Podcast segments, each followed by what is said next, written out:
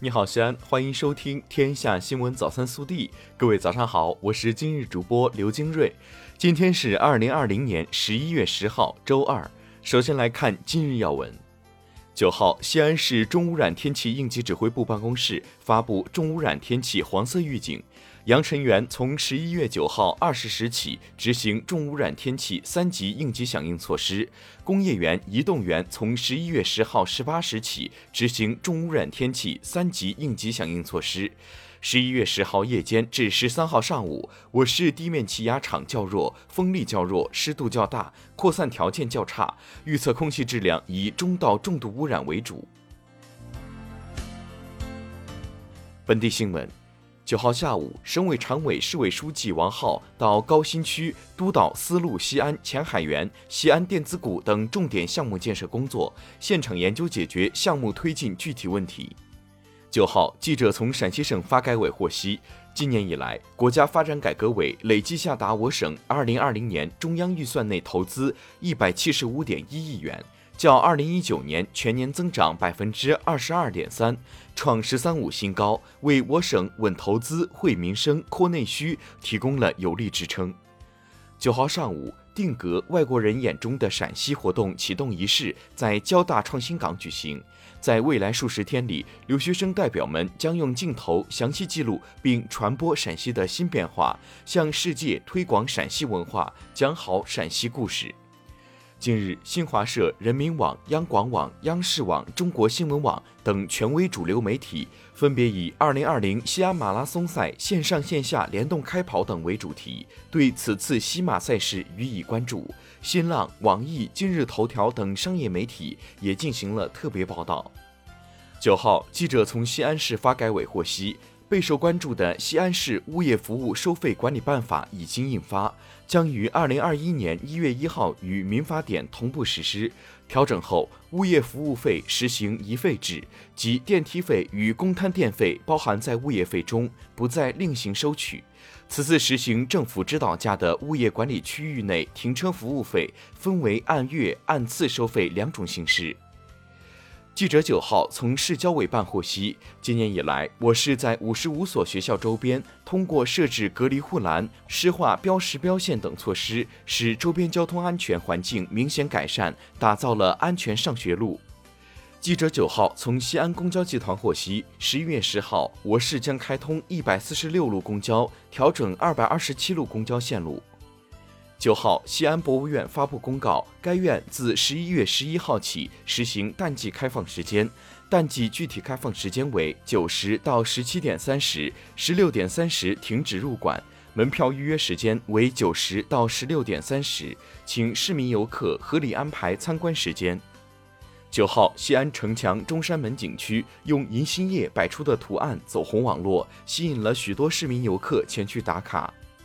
九号凌晨，西安市张八北路美立方小区附近一汽修厂起火，两个小时后明火被扑灭，无人员伤亡。为吸取火灾教训，即日起，西安市汽车维修行业管理处将对维修企业、驾培企业开展为期一个月安全生产大检查活动。近日，西安市中心医院医生从一名四十岁男子气管里取出了一枚笔帽。令人难以置信的是，该笔帽竟然是患者二十年前玩耍时吸入体内的。医生提醒，一旦出现气管异物症状或呛咳后出现不适的，要立即去正规医院就医。从今年五月份开始，民间艺人苗春生和徒弟胡振波历时半年时间创作大型泥塑《丝绸之路》，再现了古长安城商贸盛况以及满载丝绸瓷器的骆驼队行进在茫茫沙漠的场景，让人们直观地了解到丝绸之路沿途的异域风情。国内新闻。九号，外交部发布会，发言人汪文斌表示：“我们注意到拜登先生已经宣布成功当选，我们理解大选的结果会按照美国的法律和程序做出确定，我们将按照国际惯例办理。我们历来主张中美双方应该加强沟通对话，在相互尊重的基础上管控分歧，在互惠互利的基础上拓展合作，推动中美关系健康稳定发展。”九号，上海市疫情防控发布会介绍，上海市报告一例新冠肺炎确诊病例，该病例在浦东机场从事搬运工作，九号上午进行隔离治疗。浦东筑桥镇营前村列为中风险地区，上海其他区域风险等级不变，要求中风险地区的相关人员原则上不能离沪，中风险地区离沪需持七天核酸阴性证明。截至九号，天津市报告本土确诊病例及无症状感染者各一例。目前调查结果显示，均与中心天津生态城、天津海联冷冻食品有限公司冷库高度关联。经天津市防控指挥部研判，自二零二零年十一月九号二十四时起，将滨海新区、汉沽街、中心渔港冷链物流区 A 区和 B 区划定为中风险地区，天津市其他区风险等级不变。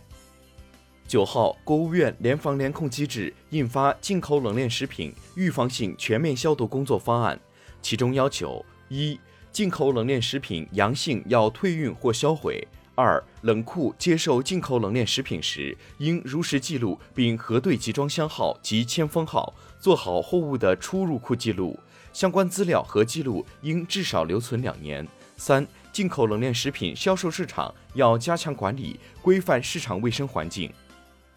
中央纪委国家监委网站九号刊文披露。二零一四年至二零二零年六月，中国从一百二十多个国家和地区追回外逃人员七千八百三十一人。数据显示，在七千八百三十一人之中，有党员和国家工作人员二千零七十五人，红通人员三百四十八人，百名红通人员六十人，追回赃款一百九十六点五四亿元人民币。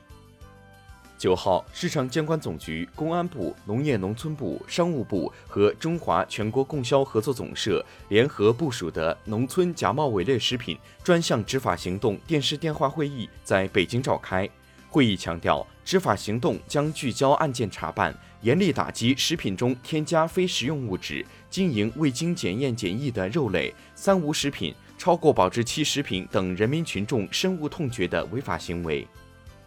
九号，浙江衢州官方发布消息表示，位于当地的浙江中天东方福硅材料有限公司九号发生火灾事故，燃烧物主要为高废物甲基氯硅烷、含氢硅油等，现场火势已得到总体控制。经环保部门现场检测，此次火灾事故的环境影响基本可控。记者九号从司法部获悉。二零二零年国家统一法律职业资格考试客观题考试成绩将于十一月十号公布，全国合格分数线为一百八十分。九号，文化和旅游部发布公告，确定西藏自治区林芝市雅鲁藏布大峡谷旅游景区为国家五 A 级旅游景区。九号，据天文专家介绍，水星年内最后一次大举，也是最后一次西大举，将在十一月十一号上演。观测条件不错，届时在天气晴好的条件下，我国感兴趣的公众在日出前的东方低空，借助双筒望远镜，可一睹平日里难得一见的水星真容。近日，小霸王文化发展有限公司被申请破产重整，申请人为殷小云，同时法定代表人冯宝伦已被法院列为限制高消费人员，限制消费令由中山市第一人民法院下发。小霸王游戏机是众多八零后、九零后的童年记忆，魂斗罗、超级玛丽等都是当年小霸王上流行的游戏。